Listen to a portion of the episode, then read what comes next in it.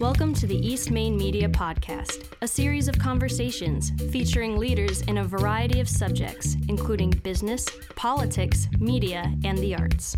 For more information, visit eastmainmedia.com forward slash podcast. Today's podcast is brought to you by JLC Accounting, bookkeeping, accounting, tax preparation, and advisory. For more information, visit jlc accounting.com. That's jlc accounting.com. Now, here's your host, Brian Brodeur. I'm joined today by producer and composer Michael Teoli. Michael, thank you for joining me from the West Coast. I hear it's hot out there today. Yeah, it's 109 here today. Uh, thank you so much for having me. Thrilled to have you speak today. We got a lot of stuff to cover. We're alumni of the same school, uh, the Berklee College of Music in Boston. Um, we have a lot to talk about regarding music and the arts, and uh, you have a very wide and diverse career, including both film work and some theater work. And I'm thrilled to speak about all of this. Would you uh, give me a quick synopsis of what you do in the world? Tell me who you are and what you do. Go for it while I do a lot of different things, there's a lot of kind of odd musical jobs that will come up. Um, my main two things that I see are film and theater. Uh, so, the film side of things, I'm a film composer. And on the theater side of things, there's two sets of, of things I do for theater. One is I write musicals, uh, mostly rock musicals. But a newer thing that's happening in theater is that now plays that aren't musicals are starting to ask for original scores. So I'm starting to do that as well. That's kind of where my musical theater work and uh, film scoring kind of meet. So when you're scoring for a straight play or a non musical play, is that being performed by live musicians or is that a, a, track that the sound designer or the sound mixer is flying in at the theater those are going to be tracks yeah. So it, it's actually mixed in a very similar way to how you know the soundtrack for a film is mixed where um, myself and the sound designer and the director will all uh, ideally be in the room at the same time and it's a long kind of mix session where you really go through every piece of music every sound effect and really get the right mix on it. So it's, it's very much like a film in that way. Wow so the immediate question I would have for you is can you can you describe the difference between scoring for uh, for film for picture versus scoring for something that's happening live? What's the biggest difference there?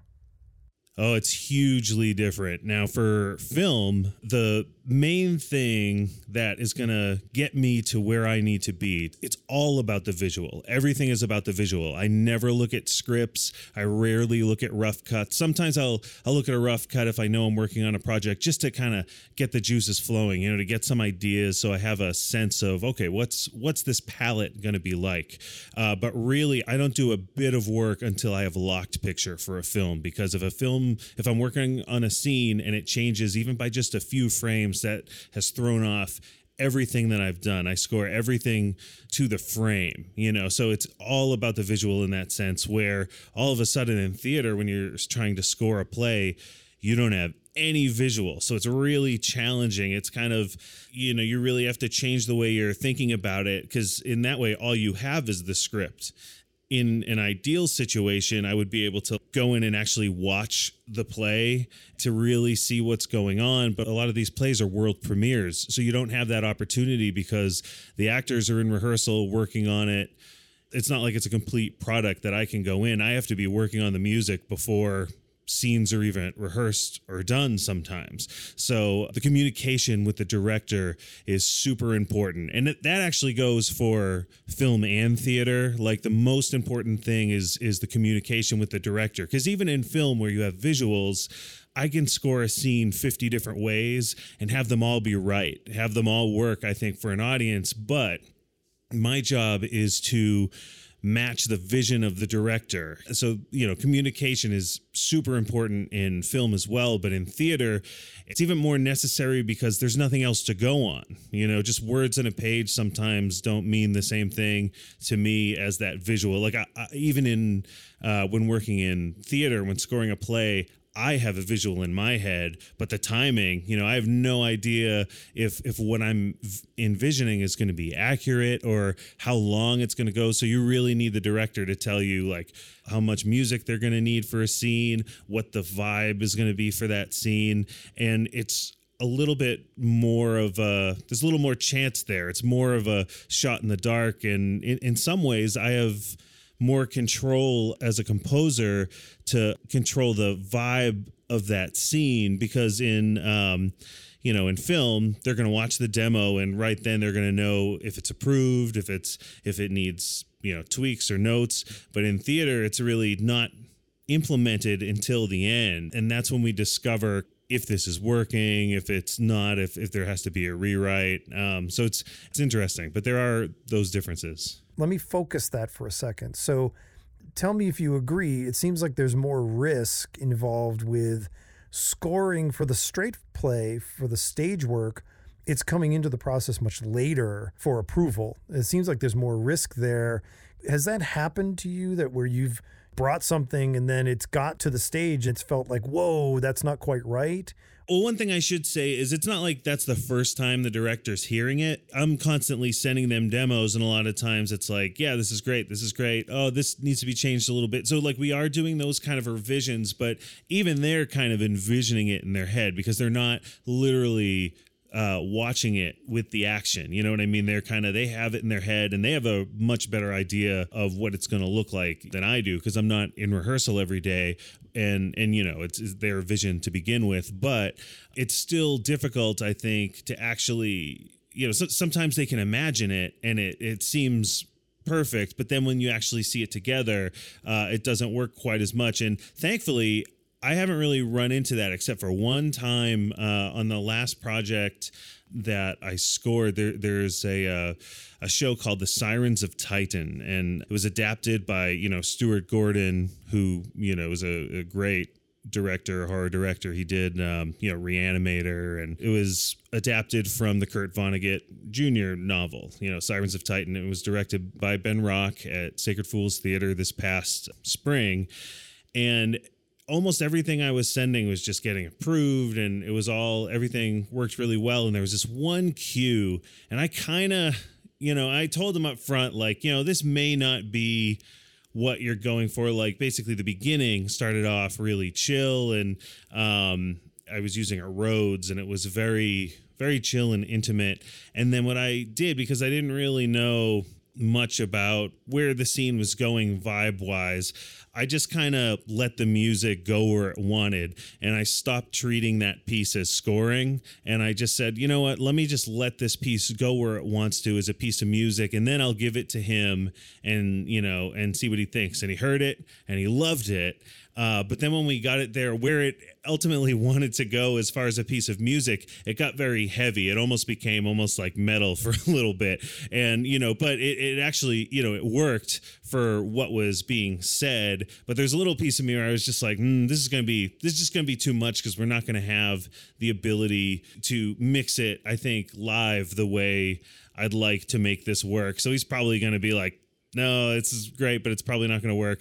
But he loved it. So we kind of kept it in there. And there was that little part of me that was like, hmm, I bet we're going to get into tech. And he's going to be like, uh, we, we got to do something else here. So, and that's actually, that's what, that's what ended up happening where we kept most of the cue, but just where it went, like really rock, you know, I kind of did a revision that kept it more in the world of the beginning of the cue and, and whatnot. So, you know, that, that happens from time to time, you know, and, and I just, there was, it was a cue that I really loved and uh, it felt very organic to me. So I really wanted for it to work you know so i really wanted to see it because that's the thing i wanted i wanted to really see if it works or not and once we did it was like okay this this one doesn't work but um you know it was pretty easy to just go and make a revision uh, especially once you see it but luckily everything else worked so I, I had that built in time you know for revisions and i only needed to do it on this one cue so it actually worked out really well how did that decision come to pass? Was it sort of mutual, or had you warned him already, and then the cue goes up, and how did that come down? It was pretty mutual. He uh, saw it before I did with the live actors, and it just he just said, you know, the cue kind of it feels to overpower. Like this moment just feels like awesome and because of the music and it's not really supposed to feel that way it's like a dark scene and for me a lot of times dark can be heavy. And you know you can have like dark almost like metal but it really was sounding too like kind of kick ass and it wasn't supposed to feel that way. You know it just kind of it overpowered i think the actor. And i think it could have worked if it actually was film and it was mixed in a way that it was like way under the actors but there's not really a live mix in that sense. Like they could take it down but there really wasn't the time to do the like intricate tweaking and mixing to to have that work in a live context. But and you know and it was one of those things where you know he said like oh i'm sorry you know but but this one we're gonna have to change. And i had zero problem with it because it you know that made sense to me. You know there were times when you and a director you know especially with film kind of may have different visions about something where it's kind of tough to just to for you to both see it the same way. Um, not often, but sometimes that happens. And this wasn't one of those moments. Mm-hmm. This was like, oh, I get it. Yeah. It's interesting. Something occurs to me about the wild card of if you're scoring for a film, you've got picture, particularly as you mentioned, working from locked picture, and that's what the picture is. But scoring for stage, you have humans, you have actors, you know, that's a variable. I wonder even if for the actors, if they absorb and react to the music and it actually it becomes more collaborative in, in the event, I guess. Yeah. No, they absolutely do. In this in this one specific show, you know, there's an actor, um, Eric Curtis Johnson had this scene where he's giving this like big speech and kind of a raw, you know, speech. And uh, there was this big kind of orchestral epic march behind him that really progressed and just got bigger and bigger and and he told me that he was very inspired to how he delivered the speech by the music. It kind of it kind of changed his monologue completely, mm. and you know he timed certain things to the music, you know, which certainly they couldn't do before they had the music, obviously, but um, because the the music isn't implemented till pretty much you know tech week so they really only have like a week to even hear what that music is wow. so um, yeah it's kind of it's kind of fun to you know have that effect on people with the actors it kind of makes you feel more of a part of the team because even though you're not actually there working together it's not like you're playing in a band together but in a way you kind of are there is kind of that bond i think you know i scored a show called absolutely filthy where uh, it was all kind of electronic music, kind of dubstep influenced. And it was a similar way that the music became such a part of that show that I don't know. I just felt closer with a lot of the actors because it just, you know, we were all it was just so collaborative, you know, in that in that sense. We'll be right back to the conversation after this brief message from our sponsor. Today's podcast is brought to you by JLC Accounting, bookkeeping, accounting, tax preparation, and advisory. For more information, visit jlc-accounting.com. That's jlc-accounting.com. I want to go backwards a little bit and we'll start from the top, top of the head of the chart. Tell me about how you got your start in music. When did you know this is what you do in the world and what, what were your early influences? Tell me about coming up. Well, um, music's always been a big part of my life. My dad was a, a jazz drummer when he was younger, and my grandfather was a uh, concert violinist and started uh, an orchestra that's still around in the a local orchestra in the Merrimack Valley called the Merrimack Valley Philharmonic in Massachusetts, and um, you know, so I always you know was going to concerts when I was young, uh, but the first time that I knew for sure that like music was going to be what I was doing for the rest of my life was in seventh grade. That's kind of when I made the commitment. And it's because I became what I call unhealthily obsessed with the Beatles. People say, like, no, you know, there, there's no such thing as that. And there is such a thing as that. Uh, I, I was way. I can relate. I so tell I, me what that is. I don't. Well, I don't, I don't, I don't remember anymore. But at the time, like I could have told you shoe sizes. I could have told you, you know, wow. everything. I knew, I knew everything there was to know about the Beatles. And part of what I attribute to where I am today is actually Tetris, because what I would do in seventh grade is my buddy lent me his uh, you know a Beatles CD and I would go and I would after I did my homework you know I'd play Tetris and I got really good at it. And what I would do is just like put on headphones and uh, listen to an album until I died and it took me a long time to die. So just every every day I would just like listen to these Beatle albums over and over again and then I would return it to him and then he'd give me another Beatle album. And just so all of a sudden I started to get to know all these songs and it just occurs to you that like there is not a bad song every single song that the Beatles have are all unbelievable. And it's just, there's no other band really like that where there's just no clunker you know? I, you know revolution 9 maybe you know that that's a different thing. But but but everything else is just so good. And even the songs that back then that like i would skip over not skip i mean i wouldn't actually skip over but the ones that didn't speak to me as much then years later i kind of like rediscovered it. So the beatles in seventh grade that's when i i just knew that i was going to be doing music for the rest of my life either as a composer or performer you know, I wasn't sure exactly how. Uh, I always listened to film scores when I was younger. it seems kind of weird, but like when my friends were listening to Guns N' Roses and Red Hot Chili Peppers, both bands that I got really into years later in college, uh, you know, after they were, you know, weren't weren't doing the same things anymore. You know, I was listening to like John Williams and Danny Elfman scores, and you know Marc Shaiman, and you know all these. Uh, I I don't know why. I don't know why it is, but those are the, I listen to like the Batman Returns soundtrack and the Addams Family soundtrack and Jurassic Park, and you know Raiders, all, all this stuff. For whatever reason, I was just really into those things. Like even before I was into the Beatles, and uh, the Beatles were really kind of one of the gateway drugs that got me into everything else. Um, you know, and now I listen to everything. Well, we have to talk some Beatles then, because I feel the same way. As I sit here at our studio, right in front of me on our coffee table, I've got the Abbey Road picture book you know, I've got the Beatles recording sessions book. You know, I, I mean, I'm equally obsessed. I have to admit, I didn't know the shoe sizes ever, though. Um, it's probably a good thing. Every Beatle conversation, yeah. as a token, has to start with the question like favorite Beatle and why.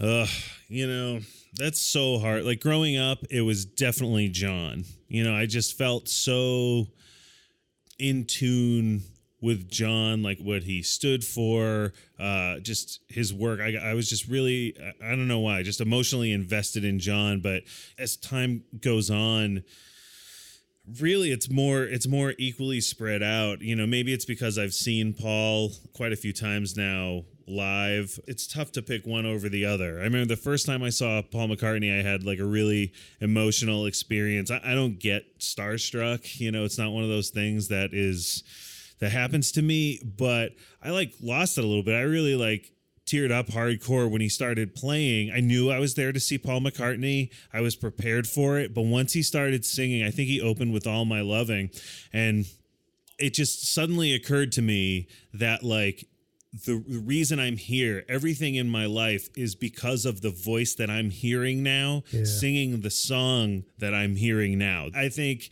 it was always more John, but over the years, I think John and Paul are kind of there. But then you can't forget George, and then you know, I don't know. It's it's really it's really tough. I, I think I'd have to say John, but I don't know. It's tough. I mean, I acknowledge it's an unfair question. You, you know, growing up, I, I was always a Paul guy, and I still count yesterday as a you know a seminal song to me you know in the 20th century even but you know penny lane always spoke to me when i was a kid but as i got older i deep dove into john and to me it was also about george martin as well you know oh and, and completely I'm, completely. yeah, to, give me your thoughts on george martin.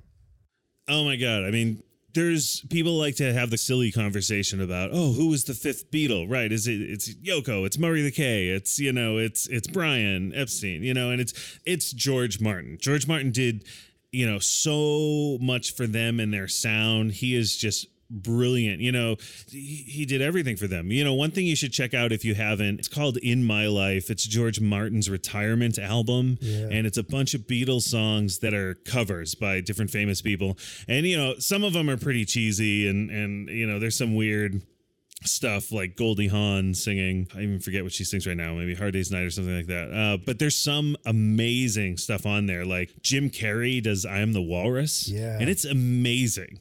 But one of my favorite tracks off that album is actually his Yellow Submarine score. Because, you know, George Martin did all that score and it's a medley of the different tracks from the score but the thing that just i love about it is he added a drum set and so he rocked up the score and it was exactly what it needed. And for me that's that's my whole thing is fusion. You know i like to fuse different styles. Like right now you know i, I call my you know, I guess my company you'd say Michael Teoli Music, but for when I first started for many years, it was Orchestral Mayhem Productions is what I called it, and that's still my publishing company because I just love that idea of you know the orchestra mixed with the rock instruments. A lot of what Trans Siberian Orchestra and Savatage did, you know, that kind of thing. So, but really, way before George Martin was doing a lot of that. Like George Martin did all pretty much all their arrangements, you know, for the horns and the strings, and you know, it was a lot of his decisions, or not not even decision, but suggestion about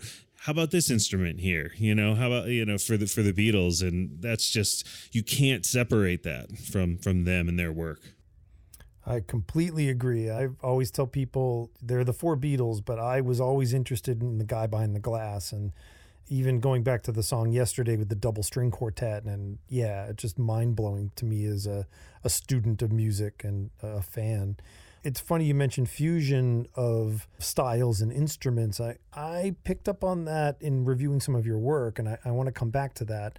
Before i do that tell me a little bit about your path to Berklee and your experience at Berklee college of music.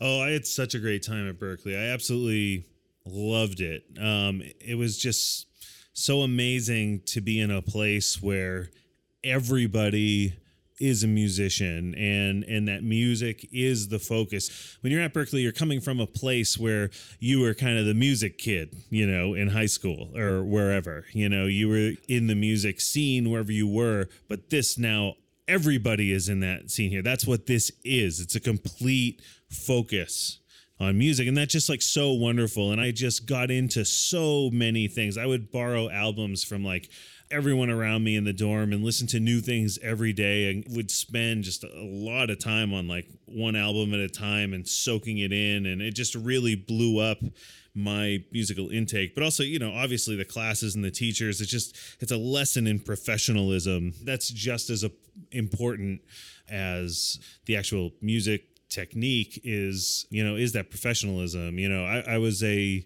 contemporary writing and production major, which they used to joke around and call it the writing for money major. Um, you know, because I was really interested in film scoring, and they have a film scoring major as well. But just looking at them all, it's like, well, contemporary writing sets you up to be a film composer, but also, you know, does all these other things from like jingo writing to basically just any kind of writing professionally. And um, I remember one of my teachers, Michael Farquharson, who was a great guy to have there. At his class, it, it wasn't about necessarily all the technique you were learning. That was important too, but I just felt like his professionalism and about just what is expected of you in being a professional and, you know, showing up not just on time, but like completely prepared, more than prepared, you know, really envisioning anything that could happen and really making sure you're prepared for that. I don't know, just one really funny thing. So I was there from 2000 to 2004. And that's when CD was the thing, right? So all our projects you'd hand in on CD. Tapes were still around, cassettes were still around. It wasn't like it is now where like cassettes, you can't find a cassette no matter where you look. But someone handed their project to him on a cassette. Uh, and this was a big project that we had worked on you know, for a long time. It was a big day. And he just took it from the front of the room and just did like an arcing three point shot into the garbage basket. And he was like, What are you doing giving me a cassette? Ooh. You know, this is, you don't. You don't give me a cassette, give me a CD. This and it was it was just one of those moments that you're just like, all right, you know. and this, that wasn't me, by the way. That was, was someone else in the class. I just I want to make that clear. And just being in Boston too. Boston, uh, I'm from you know outside of Boston, uh, like 45 minutes outside of the city, and but it was great being in the city for those years and it was just wonderful there's nothing bad that i can really remember about my time at Berklee, and i highly recommend any anyone who's a serious contemporary musician definitely look into it. it might be for you i neglected to ask you what your primary instrument is with film composers many times we assume it's keyboards but tell me about the instrument or instruments that you play Right. No, that's that's interesting. Do you want to guess? well, um, I would guess if I'm putting money on it, I would say obviously you play some keyboards, but you might be a guitarist as well.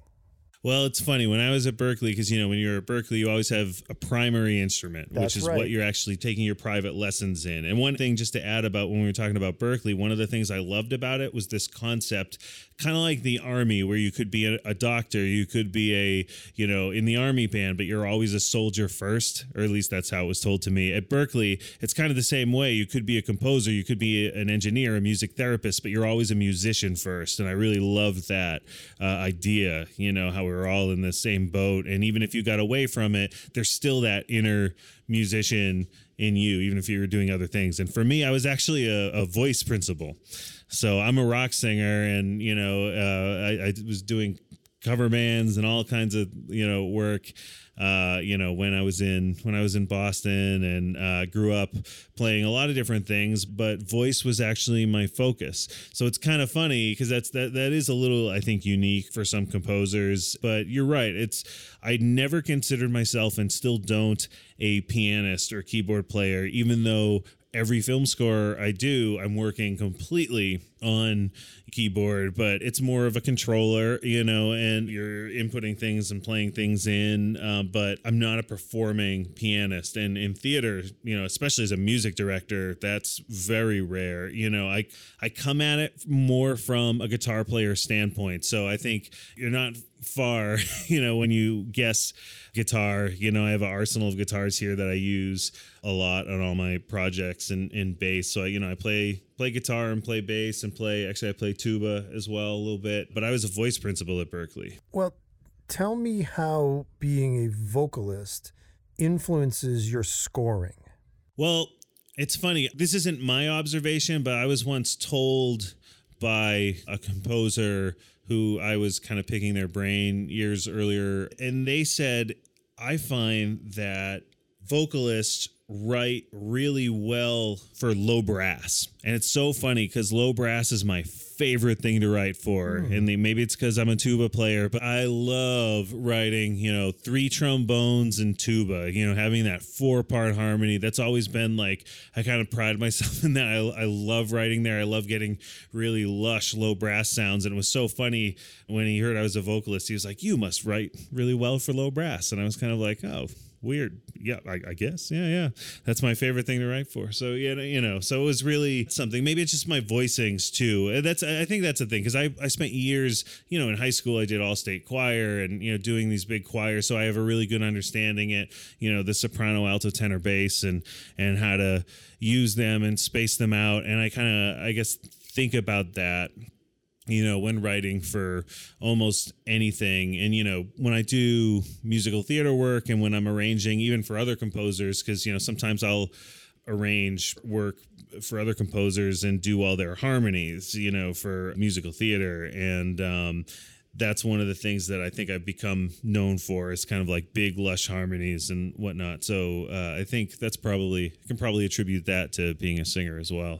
Do you find that you integrate vocals themselves in your scores? When appropriate. I don't think in my head like vocals first. It's not like I'm a vocalist, so like that's what comes first. So it's it's not really that situation. It's I think I use it probably as much as anyone would. It's just where vocals are needed, you mm, know. Yeah. Uh, but it's tough for me to say because I only know my instincts too. So maybe I tend to to go to choir a little bit more. But I definitely in musical theater, I definitely go to four part harmony and more uh, when others would probably you know stick to you know less than that. Right. Um, you know, I definitely I definitely want to have it be as big and as lush uh, as possible. Thanks, Michael. Please join us for part two of my conversation with producer composer Michael Teoli. Hope you can join us.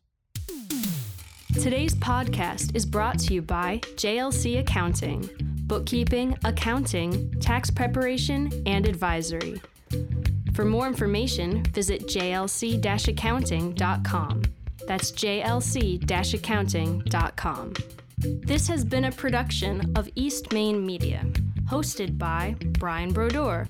Special thanks to Associate Producer Morgan Taylor, Audio Engineer JP Kong, Senior Producer Kayla Galka. If you enjoyed this podcast, please make sure to subscribe and leave us a good rating. For more information, visit eastmainmedia.com. And thank you for listening.